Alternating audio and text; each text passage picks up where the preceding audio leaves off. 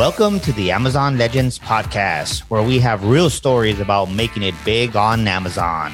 Our guests are CEOs of large companies and entrepreneurs who became powerful sellers, also experts specializing in helping sellers, and both former and current Amazon employees who will give us an insight from behind the scenes. Here's your host, Nick Urison.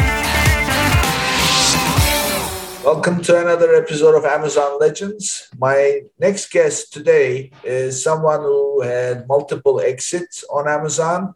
He is the founder of brandedseller.com and he's written a book called Aggregator Navigator. You can probably guess where his expertise is. And uh, also, he's the proud father of five kids and three dogs. So I don't know how he finds the time to do these things. So, so everybody meet my guest, uh, Josh Dietrich. Welcome to the show, Josh. Hey, Nick. Good to be here. Thanks for having me.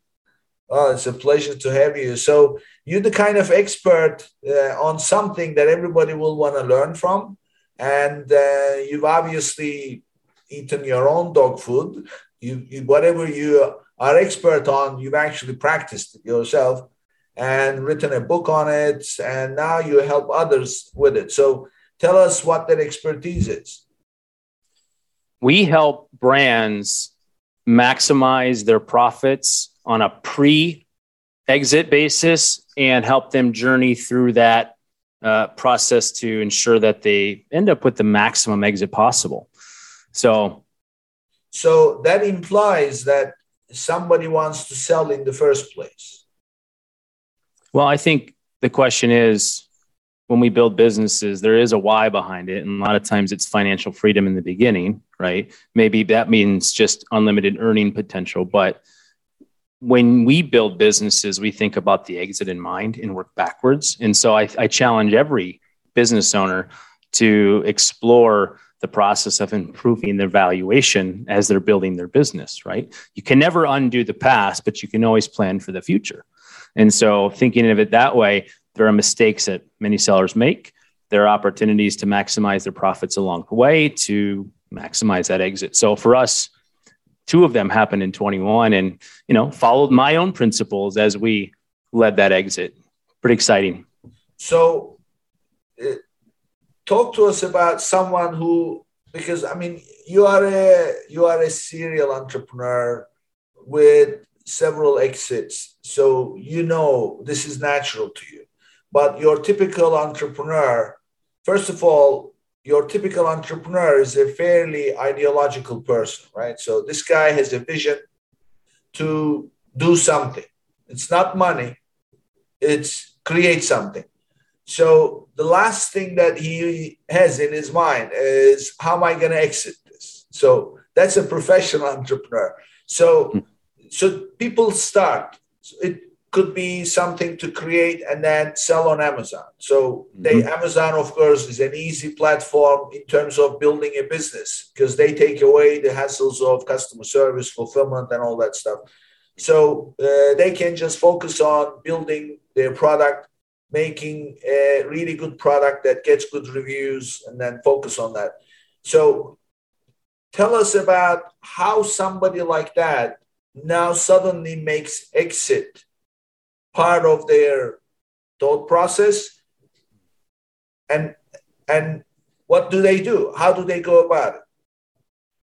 I think um, the easy answer is we all start a business for some reason right? And and yes for for many of us it's solving a problem.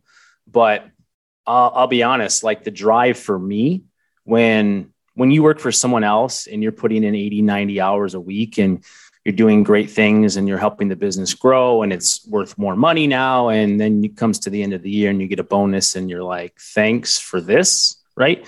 And, and so for me, that was someone telling me what I, what I was worth. And so my motivation was to gain more time back and opportunity to control my own destiny, unlimited earning potential, do what I love and so my motivation was very much so just getting out of the corporate path. Like I, I, had a, it was a startup company when I started. In seven years, we grew from three million to fifty, and I tasted all of the entrepreneur uh, excitement that comes with. And and I wanted that for myself. And so for me, that was my drive. And so I wasn't thinking about exiting when I started that business. And that was roughly seven years ago. There was a lot of trial, a lot of error, a lot of dabbling, right? But ultimately, the reason for leaving was different than the reason uh, for leaving the business I sold, right? The exit.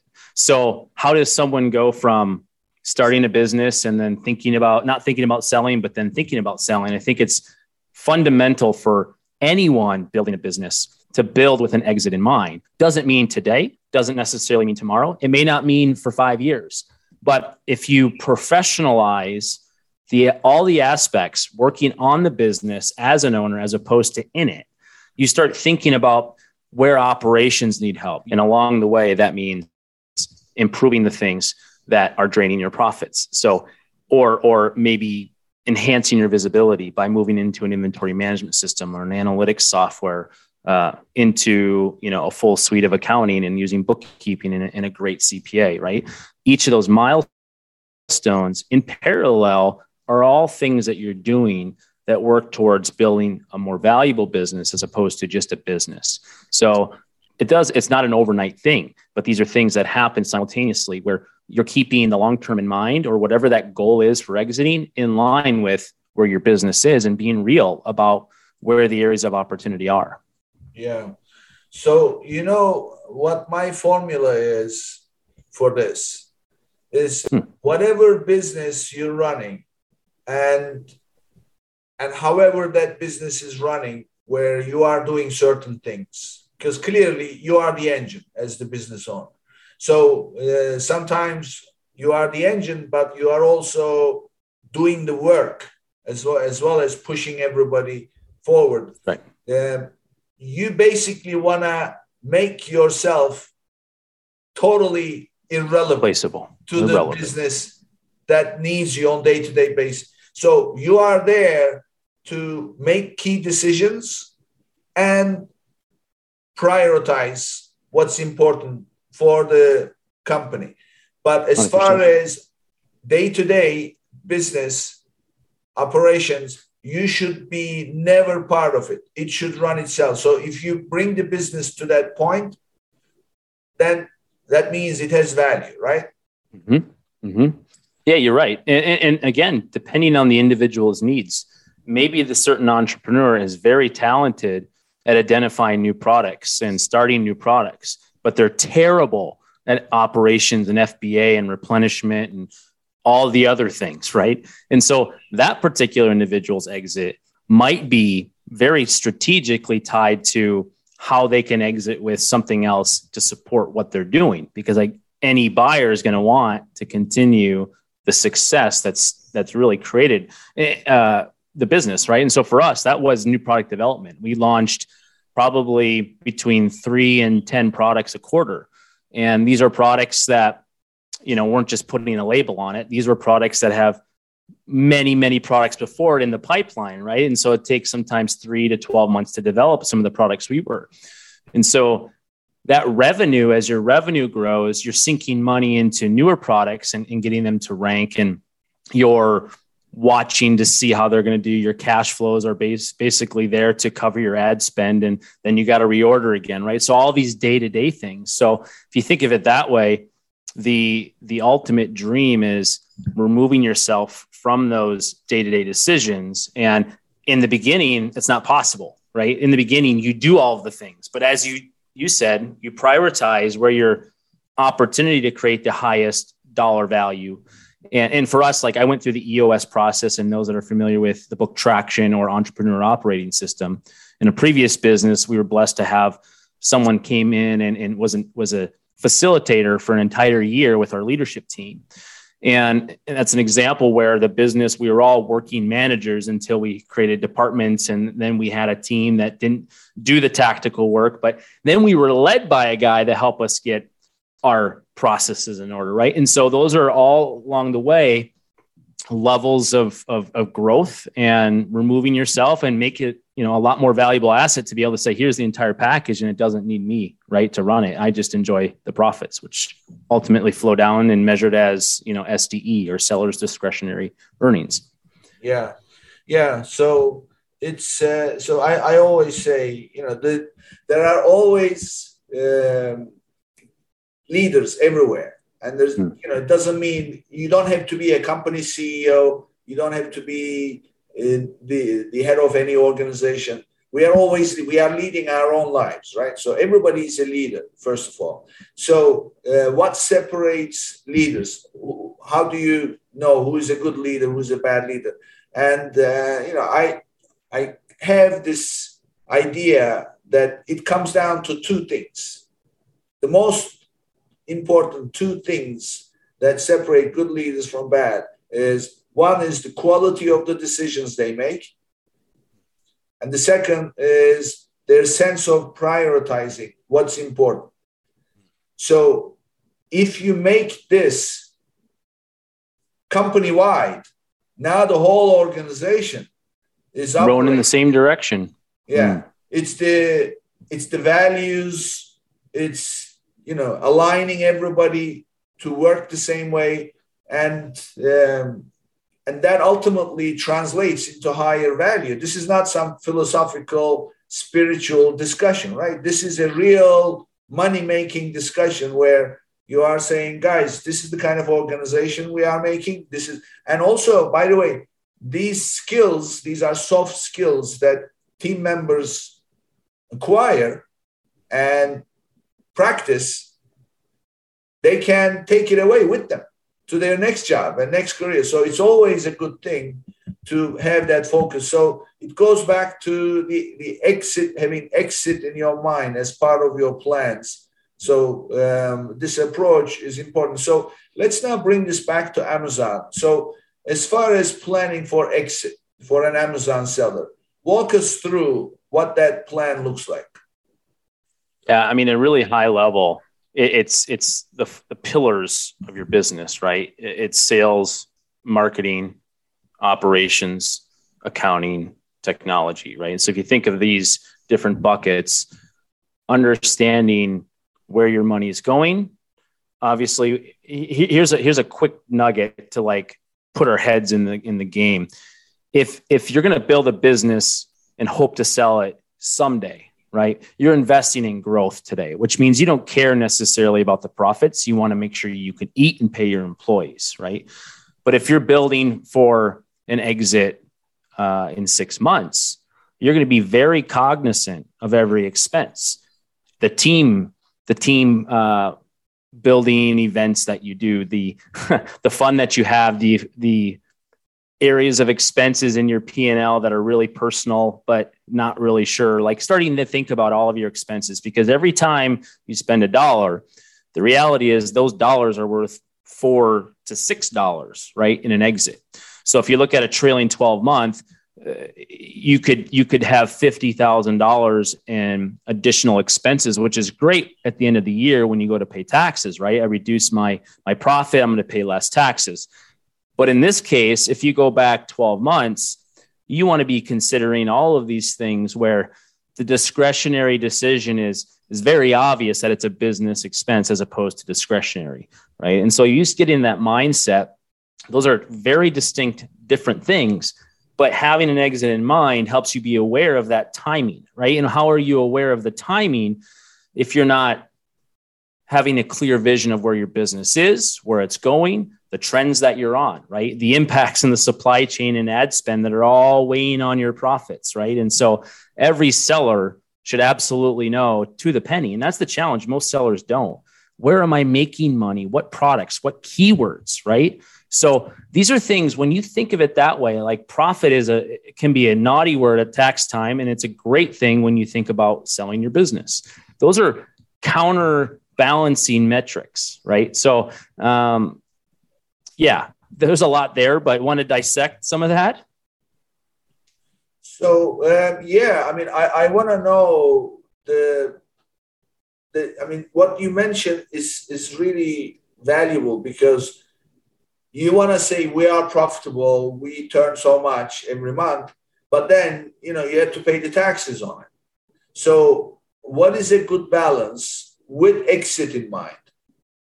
Yeah, that was that's exactly what we faced because if you look at the years of 20, 2020, even a little 2019, but 2020 and 2021, this is the year of the aggregator buzz, right?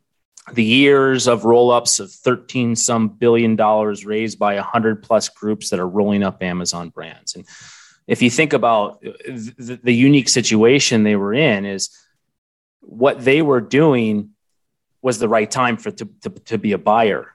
But as inventory uh, of businesses that are for sale or good businesses gets depleted, right? Then you have less good businesses. And so there's there's a lot of supply and demand that happens in the buying space. But if you're watching this and you're seeing, wow, there's there's people reaching out to me, right? Inquiring about my business. That's the first thing you say is, oh, someone notices me, right? Someone someone notices that my brand is doing something. You get a few more of those and you start to say, whoa, is this thing worth anything right? You can jump on a number of websites and you start tracking uh, whether it's um, uh, the fbabroker.com or flippa or website closers or any of these guys that sell online assets do a quick benchmark. Here's my profit. It was a million dollars last year and this guy's was about 1.1 million and he's asking 5 million for his business wow that's uh, almost a five times multiple now you look at your math and you apply that to your business and you said, wow, this thing might be worth something. So if you do that every three months, right, you're having a pulse on the market. And so we we knew someday we were going to sell. And our journey, so we were in it about six years. About two years before we actually sold, we said, we have to have good, clean inventory records, and we need to have inventory on our balance sheet and stop doing cash based accounting. So here's the deal with this if anyone's doing cash based accounting, they really have a 12 month runway that they should be starting to move to accrual now because accrual is going to normalize really what's happening from a profitability standpoint in your business. So you don't you can't do that today and then go back last year's tax year and, and make that easy transition, right? So if you're in 2022, you can go back to January and fix that this year. So that's the first thing we did, right? Getting our inventory on the balance sheet, started to think about our CPA strategy and how we view taxes and what is their job. And these are the questions that start opening up profit leaks, right? Areas of your business where maybe you're a little deficient. So I think that's the most practical one. Another one, very specifically, would be thinking about uh, registered trademarks. Very, very obvious. hold on, hold on because sure, sure. I really want to dissect what you because you just delivered gold here but several pieces of it because a lot of people don't even realize.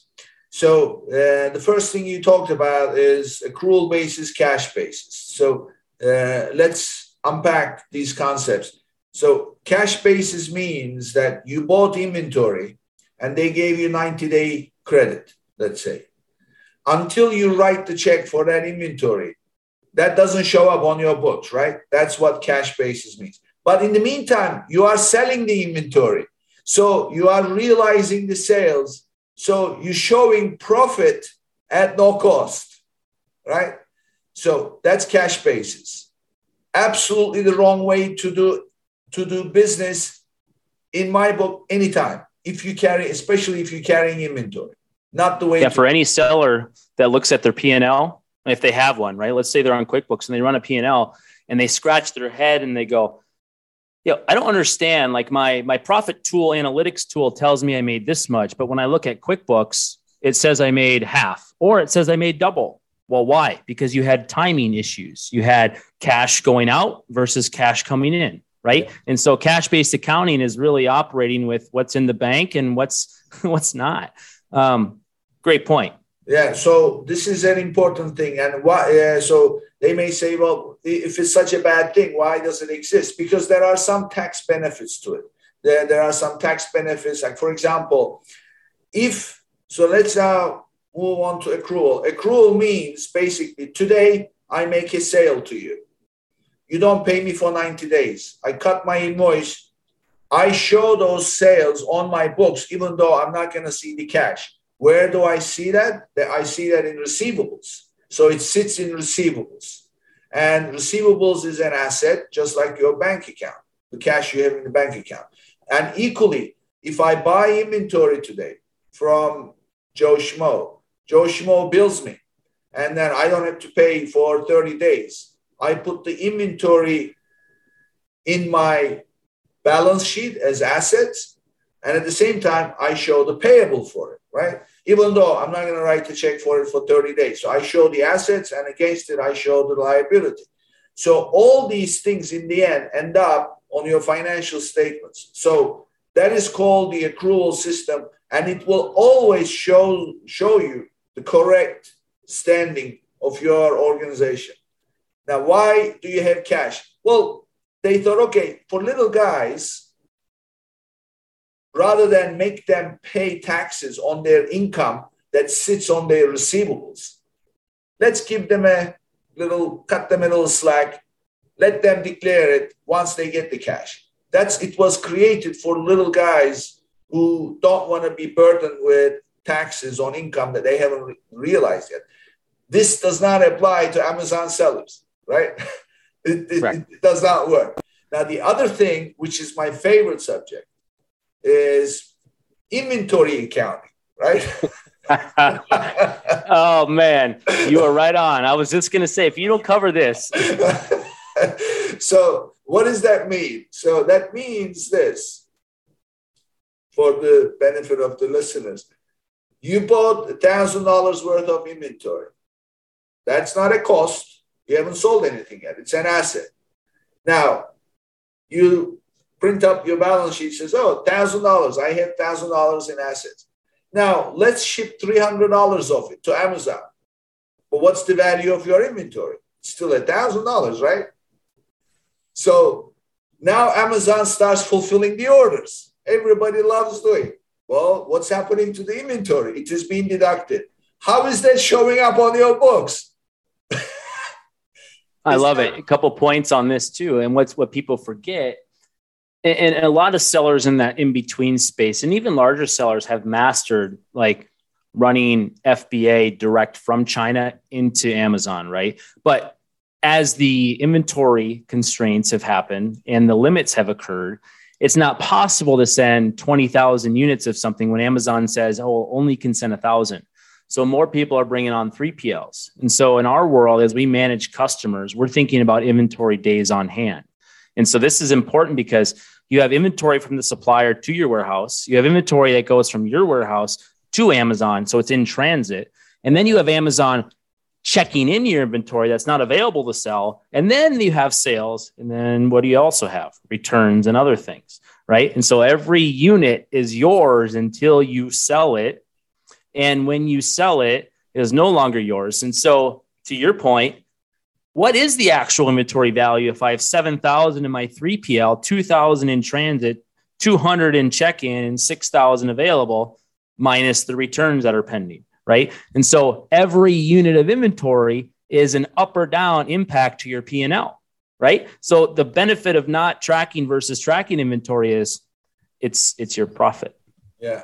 Okay. So yeah, I'm glad you said profit, but I just want to put a, a little bit of a perspective around. It. So so this is the bottom line. Now, these things scenarios that you mentioned, it's in transit to Amazon. It's been received, but it's not yet booked in. So it's still not generating revenue for you. Customers returned it.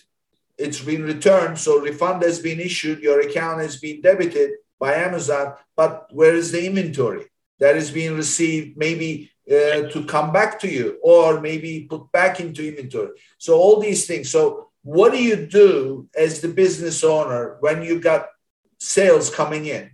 You just order more inventory to cover these situations so that you always have continuity in your sales, right? So now, what is the impact of ordering to cover these scenarios? You have no choice. You have to do it. The, the value of inventory you ca- you're carrying at any point in time, it starts to float somewhere around up here. That number, let's assume is $500,000. And then you look at your profitability. That's why I said, I'm glad you mentioned the word. Your profitability, you look at the margins, percent, your net, net, net, net, 20%. Great number, right? And what is that 20%? 100 grand a month. great number, right? 100, who doesn't want 100 grand net? Guess what? It's going to take you five months just to cover the inventory you carry before exactly. you see a penny. So, so now this is so important for people to know. And the only way to know that is by inventory accounting, where you, you know, and a lot of sellers tell me if this is your experience. People don't even understand the concept. They don't do anything. They don't. Well, and it's interesting when you talk about here's the here's the here's the real nut breaker on this deal. Let's say you're a good sized business doing let's uh, 5 million bucks in revenue and you're running 20% profit, right? And 20% profit would be using an analytics software, right, which would be using cost of goods sold as when an item is sold, it's it's generating a report that tells you you sold it you, because you bought it at this, you sold it at that. This is your profit, an accrual based system. But let's just say you've never moved to accrual and you were only in cash, and you never put uh, that three hundred thousand or five hundred thousand dollars of inventory on your balance sheet. You've only expensed it, right? So your P and L does 5 million in revenue 20% profit. Great it's a great business. Guess what? Half a million of that has been expensed into inventory right? When reality is it's it's not an expense. It needs to be on the balance sheet right? And so that business is actually doing 20% profit plus whatever inventory value they have and so I, I talked to a gentleman once who who said oh, this is a great business. And I saw it and it was. But when you add the inventory in, and the fact of the matter was he had a lot of inventory, he, he was going to get undervalued drastically because he didn't know the difference. And it looks like a five multiple, six multiple. Yeah, you take out the inventory value, it ends up, you add it back in, it might be only a three, right? So, absolutely critical point because you have a counterbalance between a balance sheet, always checks and balances, and it, and and your profit, right? And if one goes up in the inventory bucket, the other one goes down, and vice versa. Yeah, I mean, this is uh, unfortunately this is not something that entrepreneurs are intimately familiar with, and and also the, the two favorite answers that I hear all the time. Oh, we track it in Excel. Well, excuse me, how will Excel tell you what the value of your inventory is after today's sales. It won't. So you're always behind. The second thing is they say is, oh, we have our CPA do it. So this is the other uh, concept that people totally yep. misled on. CPA is in the business of maximizing the number of tax returns he can prepare in the minimum amount of time.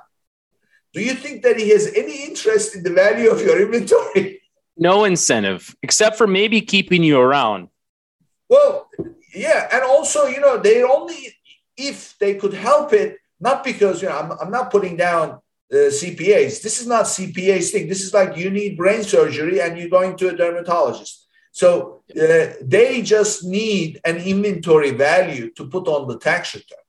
And, and, and let's face it, as business owners, we know the easiest way to adjust your taxable income is by adjusting the inventory value at the end of the year, right? so the higher the inventory, and profits will increase. Uh, lower the inventory, profits will decrease. It'd be an so, expense. So profits decrease. That's all the CPA does. But CPA is not going to give you the information that says your liquidity versus your inventory mm. ratio is out of whack. You are going to run out of money. You will get burnt out. Do something. Or you're doing really well. Or, in fact, carry more inventory because if you're carrying less inventory, your efficiency is probably very high. But at the same time, you know, you're leaving money on the table. There's always going to be uh, prices to pay. So this is very important and happens to be one of my favorite subjects. And there is no easy answer. You have to have systems in place. You have to have processes in place. Yeah, you absolutely have to get off of uh, cash basis, go to accrual, and the time to do these things is on January 1st or July 1st because partial months yeah, it doesn't work. The other thing is, whatever you do, it's going to need opening balances. Those opening balances you put in will have to somehow reconcile to what you declared on the tax return. So now suddenly, I've had a client like that. It was crazy. They had been declaring numbers on their tax return without putting the adjustments through the books.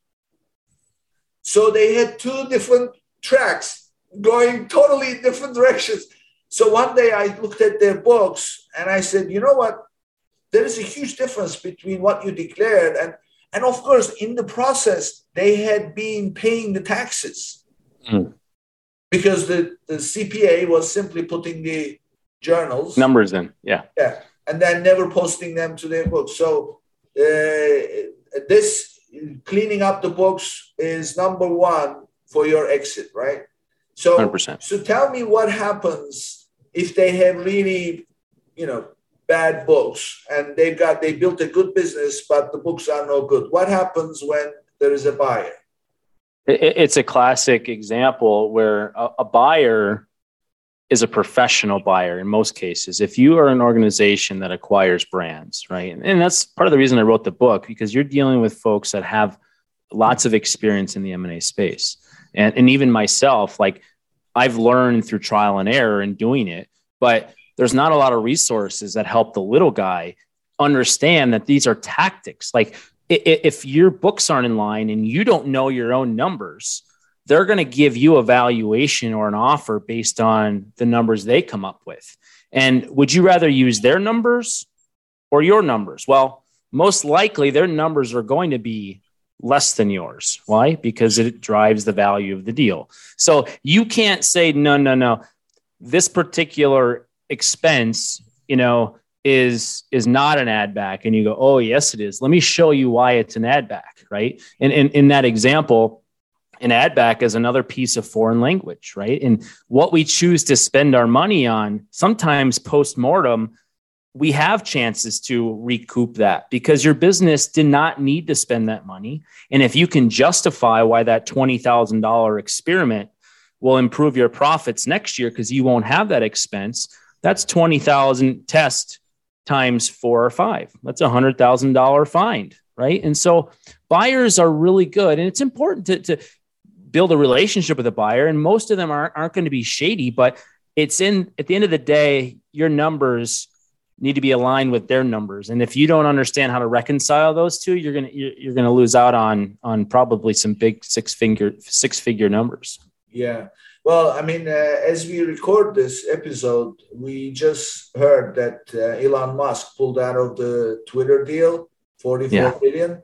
Well, that's what happens because he discovered stuff. Obviously, they're not gonna you know disclose what that disclose is. the details right uh, but he pulled out of the deal so uh, best case, best case scenario, uh, think about selling your business or somebody being interested as buying a home. So when you when you're buying a home, what is the, one of the first things you do? You, you get an inspection done on it, right? So you see if the foundation is good, if there is like rotting or whatever, and then that guy is totally uh, agnostic. It will come in and he'll say, okay, this is the work that needs to be done. So what do you do with that as the buyer? You negotiate, right? so that's exactly it. So your best, your so best case scenario as a buyer, if you see something, oh, you know, I can get that repaired, I can get that repaired. It's no big deal. It's no big deal. And then best case scenario, you still go ahead with the purchase of the home, but you negotiate now harder because now you've got a bargaining chip. Worst case scenario, you say, oh my God, I can't deal with this. Forget it. You walk away. That's what it is. So if your books are not in order, your systems are not in place to show your numbers, you better start today, right? Because you are well, risky. Yeah. Well, if you back up one step further in the example of the of the house, when you do an inspection, that's usually done after you have an accepted purchase agreement right? In this case, you don't get an accepted purchase agreement up front. You get a letter of intent. And a letter of intent is a number. And after the inspection, that would be called due diligence. So, so you have two ends of it. You have on the back end the due diligence where they might claw back, right, some of the profits, but more importantly is on the front end. If they come back and tell you they're going to offer this based on this EBITDA or SDE, and you don't know your numbers and how they how they are discrepant to that, you're going to accept an offer and you might find out your business is more valuable through the due diligence phase. Right. And now, now you're going, well, I'm this far in, I don't have my negotiating power anymore. You lose it. And, and you're not going to be able to maybe get those dollars you should have had on the front end. Yeah, exactly. So for anybody building value, I mean, it's it's hard work, right? On Amazon, building something on Amazon is hard work. You have to mm-hmm. uh, you, money you have to spend, but money you can replace. But the the kind of tears and the, the heartache, that sleepless nights, you know, getting suspended and submitting a Man. plan of action and getting back reinstated and trying to catch up with your lost rank and blah, all these things, you do it all, and then it just goes away with one stroke Oof. of pen because it's, you know, you, you haven't kept your books right. So uh, that needs to be so first of all every amazon seller needs to plan their exit and they need to get their systems, which will then put their books in order. Mm-hmm. Uh, and primarily would focus on inventory accounting because that's the, that's where the biggest you can cut your rent you can cut your payroll you can cut anything you cannot cut inventory inventory you have to carry all the time right well it, it's it's also inside of that when you talk about doing your books, like a CPA is going to publish the final version, but you need also a bookkeeper. And, and, and, when you think about Amazon and how finicky things are, if you get a payment every two weeks and your payment crosses over months, you might have sure. three days in a new month and, you know, whatever the difference is, uh, seven days or whatever, 11 days is in another month. And so bookkeeping right there would be, you should journal entry the actual sales that happen in the calendar month and journal entry the other in the new month. And then second to that, I've even seen big sellers not even gross to netting their sales. So if you sell something to Amazon on Amazon for $60, they don't give you 60. Sure. The customer pays 60 plus some taxes. Amazon withholds it and only sends you, depending on if you're FBA or not, they might send you 40 bucks, they might send you 30 bucks. Well, some people put $30 into their income statements or their, their, their balance sheets. And as they go through this whole thing, they're going to go, uh, I don't understand, right? I don't understand, like, or, or they don't care, or they don't know the impact. And so now you have this business that has our deflated sales that aren't even real. So all these things. Yeah, I mean, all this, this, is this is so important. The books have to be in the right order. There has to be proper accounting of the settlement reports that come out every other week. Proper accounting means that you take every single order, whatever the order was that was generated on Amazon system, you post the gross order value, and then you post all the expenses Amazon commission, Amazon commission, FBA, fees, fees, advertising, blah, blah, blah. And then whatever the net is is the payment that you receive. You receive that. Imagine you cut an invoice, you sold a thousand pieces, and then at the same time, the guy you sold the merchandise to did your books and charged you 500 bucks. So when you write the check, fine, when, when he writes the check, he'll deduct his 500 bucks, right? so that's what it is. That's the operation. But you, you, you, you, you need to post it to your accounting correctly this way. Otherwise, you are under declaring. And, uh, you know, at, at best, you are under declaring your sales. And of course, Amazon is an online operation. By the way, IRS and the states have rights to the records. Yeah, pull the records. So suddenly, you know, and, and Amazon is not going to blink. They're going to declare whatever the, the sales are.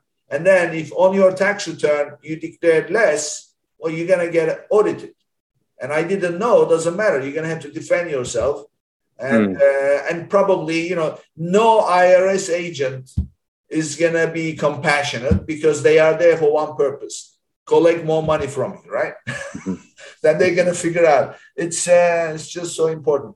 So, uh, Josh, let's talk about the team. What does it take to build an Amazon account? What are the roles and responsibilities that a seller should identify and then have somebody take that job? Yeah, I mean, if we're talking about just a straight individual selling on Amazon, right? You can only do that so much. But the, the core, I mean, you layer in as more activity happens, right? It's more specialized roles. And so day one is you're the founder, CEO, bookkeeper, marketer, product developer, warehouse, right? And so you go through that whole list the goal is undoing all of those roles. Well, Amazon, you said it earlier, has done a great job of allowing you to start with without any warehouse and without any customer service people. Beautiful. Well, now now you're a product guy, idea guy, and a sourcing guy, right? Um, for me, so here's what I found. I'm I'm more of a visionary. I'm not I'm not the operator, the grinder, the guy who wants to refine and make things really really efficient. I went to a conference, uh, a Prosper Show conference, and saw um, uh, Michael Gerber, the author of the E Myth, right? And bottom line is, it's it's the same principles in EOS in some ways, where you're going to create higher dollar value an hour work by working on your business, building things, infrastructure, uh, as opposed to doing the work that you could pay someone else twenty dollars an hour to do, right? And in some cases in Minnesota, we pay our warehouse guys $25. By the way, we're hiring. So if you're in Minneapolis, uh, come check us out. Um, but, you know, if you think of it that way, like it, there might be a point in the day where you're, you're making, you know, $2 an hour doing things that aren't, aren't valuable at all. Like what's, what's the point in that? Let's so I, have learned. The, yeah. Let's yep. put it in the uh, context of imagine a company that has their products, their, their uh, branded products, and but they've done B2B and now they want to start on Amazon. So, what is a responsible leader Uh, to do in terms of organizing the operation? What are the roles that he needs to say, okay, we need people to do these things? Yeah. So, that scenario is important because it starts with first someone saying, hey, Amazon should be a marketplace you're on, right? And and usually in those examples, if you're a B2B business, you have an established revenue stream. And so that example is a little unique because that sales director or product manager, whoever he is, has sales in this channel, but now you're going to this channel, and now you got to be super conscientious of, of what are the price points being sold in the market, right? So it always sort of starts with this merchant or this you know this mindset of growth right? And that's all we all start you know like i see an opportunity right? I see a way to solve a problem. But but then you need to move into the analytics phase right? Is this is this juice worth the squeeze right? Is this lemon? If i squeeze it can i make lemonade out of what it comes out or is it just lemons and that's analysis and analytics right but but once you decide to go on board this is where it gets tricky test and test fast and fail fast right? And what does that mean? Find a product you're going to sell, list it on Amazon, send some inventory to FBA, and guess what? That guy might even uh, he might have even gone to the warehouse to figure it out himself and wrote down some notes, and hopefully he can get buy-in to, to get warehouse support, right? That's the entrepreneur. Everyone has to have a little of that. I think there's opportunity. I see opportunity. Let me go get opportunity. But I think that's the biggest skill set. Beyond that, it's all about the execution. Well, how do you what do you execute you need to know what to execute and that's buying the right amount of inventory so for us i wore all these hats through the evolution but the first thing i did was systematized our inventory planning process by using spreadsheets sure but it was very very detailed understanding the sales velocity each and every week how much inventory i had in our warehouse how much was at fba how much was on the way to fba how many units we sold and ongoing. It was simply now my brain translated to a spreadsheet. And so now I paid someone else to do that work just by sending POs. Right. So doing the work was like, I'm going to try to guess, uh, I'm going to order a thousand pieces, hope that I can sell them. Well, you do that a few times, you add more products, you build a spreadsheet, and next thing you know, I need to hire someone to make sure we never run out of stock. That was our first key hire. So that's demand planning, which you know demand planning over and over. Yeah. So that's one that's one role for sure. And uh, what other than that, what else would you have?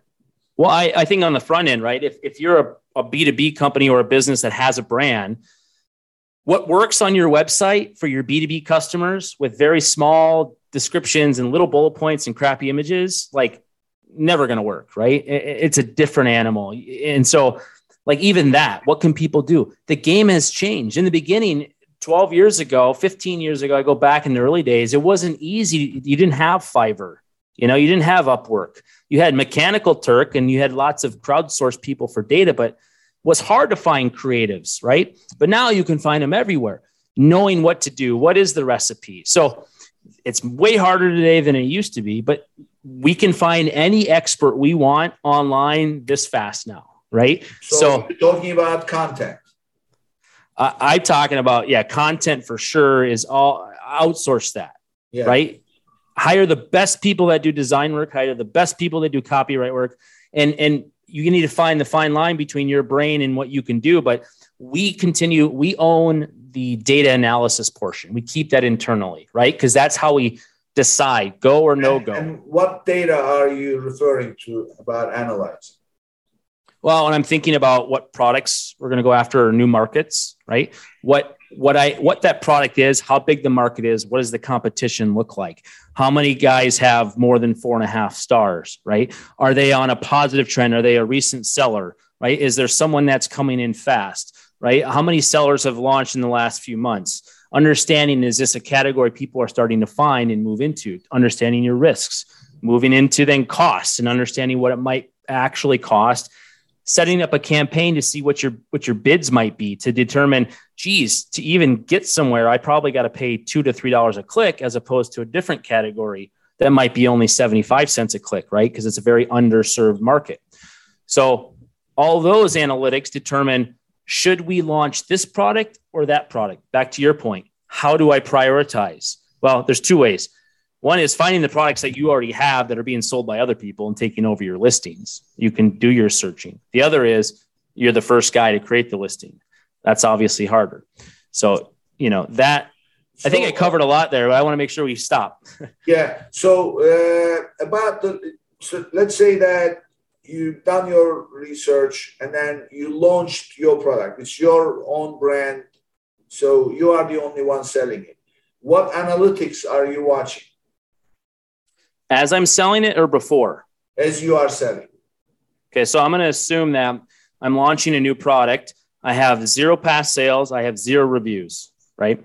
And and our strategy for many many years has been um, leveraging traditional advertising and and Amazon's advertising. And so very simply, creating a listing, if you build it, they will not come. You need to drive traffic to it right? And so, very, very, very simple. You're looking at how many people are coming to my page when I'm bidding on money. How much am I spending? How many clicks am I getting? And what is my conversion rate, right? Very quickly, you know, the following day if you even made any money, right? Uh, well, in real time, you could. It's a little delayed, as you know, right? But ultimately, my goal is I just want to sell something. I don't even care if I'm making money at this point, right? But I want to make sure people are finding the page and that my my ads are showing up and that I'm able to actually get click throughs because if I look at some products top keywords are the wrong targeted item. They should be bidding more on the very most aggressive keyword right? And so all of those things are very important to back into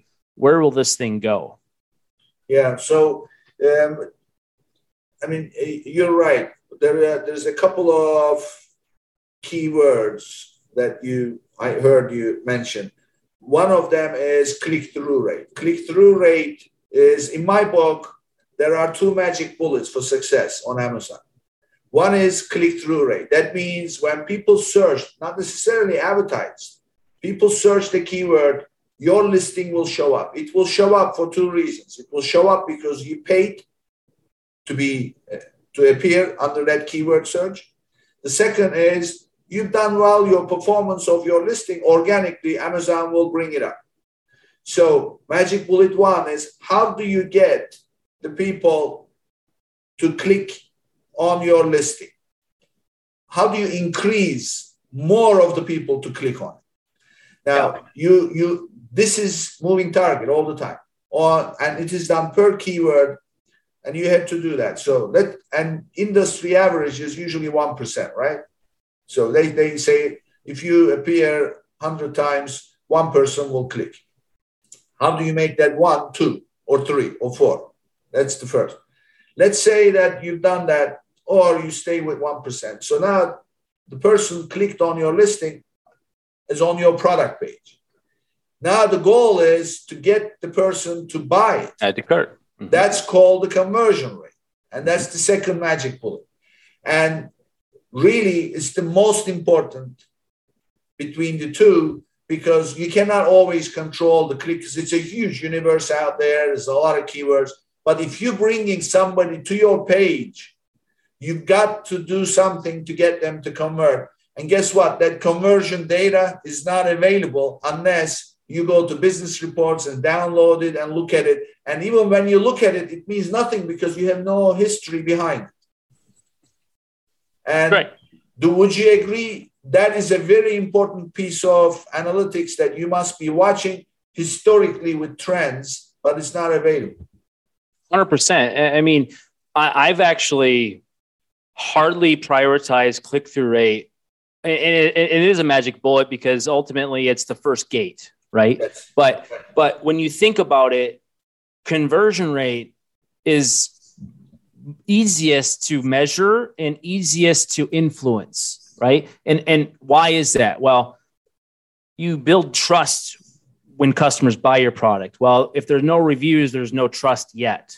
Well, then I need to wow them with the images and I need to wow them with my content and it needs to show up for the right people that search it. Well, if my ad doesn't show up, good luck. But if my ad shows up to your point about the click through rate, well, your images, you're at least at a minimum, your number one image has to be better than your competition, right? Oh. Click through rate, magic bullet. Second to that is great. You might have paid to be positioned high, have a high click through rate. Oh my goodness. Well, but you're not converting and you're losing money, right? right? So, to your point, like those are great metrics to really measure from a relativity standpoint. But it's interesting too. It's not just you have exact, broad, and phrase, right? And, and all of these have different bids and they have different click through rates, but that's just in keyword product, product search. But then you think about video ads or headline search, they used to be called, right? Or video ads, the click through rates, limited real estate are two, three, four, five X higher click through rate right? So when we first launched, that's how branded seller got started. Is there wasn't a solution to create videos at scale, and and so videos have been a phenomenal low CPC, nice conversions. In, in fact, the study we did, we increased our click through, we increased our conversion. Um, and there was another really important one. It might have been AOV, but either way, you could see that those video ads were driving additional incremental sales because they were so large and they yeah. take up space. Yeah. yeah. And they didn't cost as much. So, yeah. So I mean, th- these are so important. Um, so. Uh, so Josh, uh, I mean, you re- you've given the recipe really for people to maximize their value. One is get your books in order. But first of all, plan for your exit. If you haven't yet got a plan, plan for your exit immediately. Second, clean up your books, get your inventory accounting in order. Third, make sure that you are on top of your conversion rate. If it's not good, increase it, and then your click throughs, try to hunt for higher click throughs. Those things will get you a much, much better valuation. So, uh, what I'm curious about is how you got into this business. So, you know, I always ask people, you know, why, and and they talk about the business opportunity, this business opportunity presented, blah blah.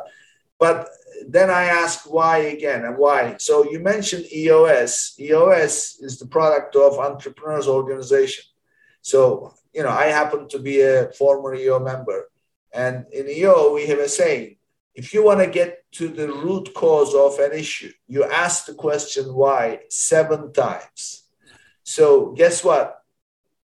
In the question of why are you doing this, it always goes back to the childhood. Growing up, you did this, you did that. So tell me about yourself. Why you're doing what you're doing, and how does that connect to your experience growing up? Uh, well, my experience growing up, I think, led why I'm doing what I'm doing in an interesting way. You have two dynamics. I had a father and a grandfather, both, let's call them entrepreneurs for the sake of argument. One was a business owner, while the business was himself. That's my father. And I had a grandfather who built a, a trucking company. So my dad was a copier repair guy, and my grandfather owned a trucking company with lots of trucks, lots of drivers, and two very distinct things I, I know between the two. The truck driver owner had had always had money, but he was always working, right? And my father had lots of time and freedom, but he didn't make very much money. And we had a family, we had four kids. And so neither were interesting to me, right? Because my dad was home playing ball with me every night. And I'm like, well, that's awesome. My dad's on home, you know, but why would I ever be a business owner? Like he, you know, like he drives the worst car and, you know, we only had what we could afford and that's okay. We, nothing happened, but my grandfather did well. So that, that gave me a skewed view in my twenties. I started getting the itch. It was like, this person tells me what to do. This person tells me how I should work. This person, you know, says if you do these things, then you might get promoted, right? And and so that that journey of seeing father grandfather you know wasn't even an interest of mine until i worked for a large company of 50000 employees best buy corporate and i finally realized i was just a number just a cog and, and it was okay it was great culture amazing company but for me i wanted to build things and help and, and i wanted to control my own destiny right so i got into it for that reason i do not want to be at work today i don't feel like it i, I want to be ideating and building this. I don't want to worry about process documentation, right? So that came with the job, but it also comes with the business ownership. Well, I get to choose where that falls, right? I get to choose to outsource that. So it was the freedom of, of time and money. That's why we, that's how I got into it, the entrepreneurship world. But this business, branded seller, as a result of seeing organizations build and grow and scale, I've seen and made personally lots of mistakes, but I've I've seen we grew up with the game changing. We we were selling products that did not have private label. No one did at this time. It was only the genuine products.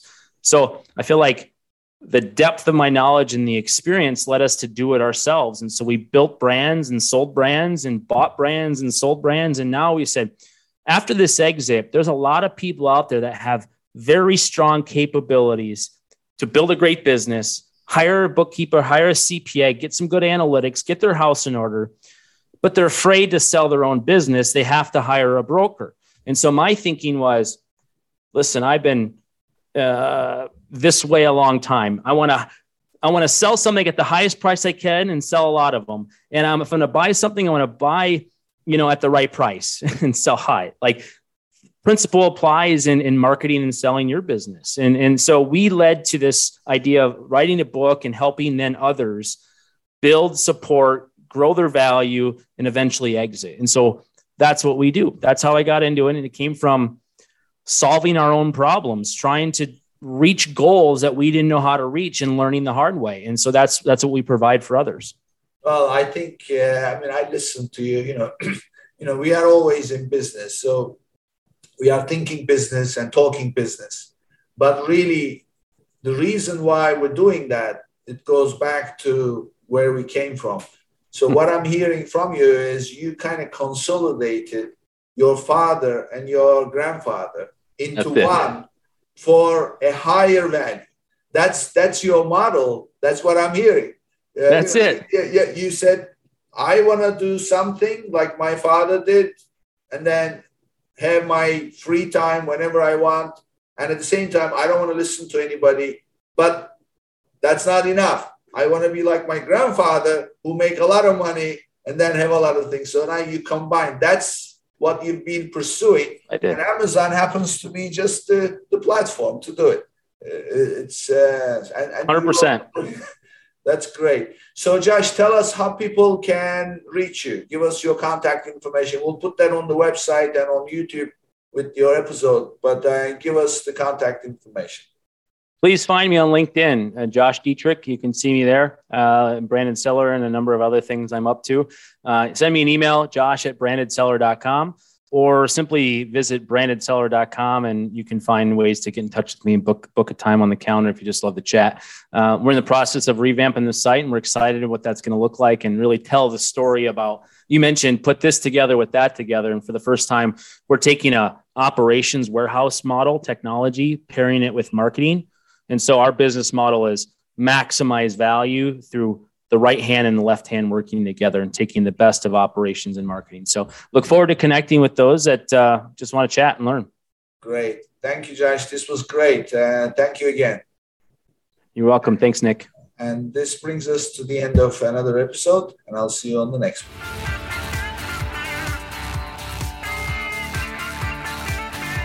Thank you for tuning in to today's episode. Be sure and subscribe, rate, and review our show. And be sure and share an episode with a friend. And thank you so much for being with us today. We'll see you next week here on Amazon Legends.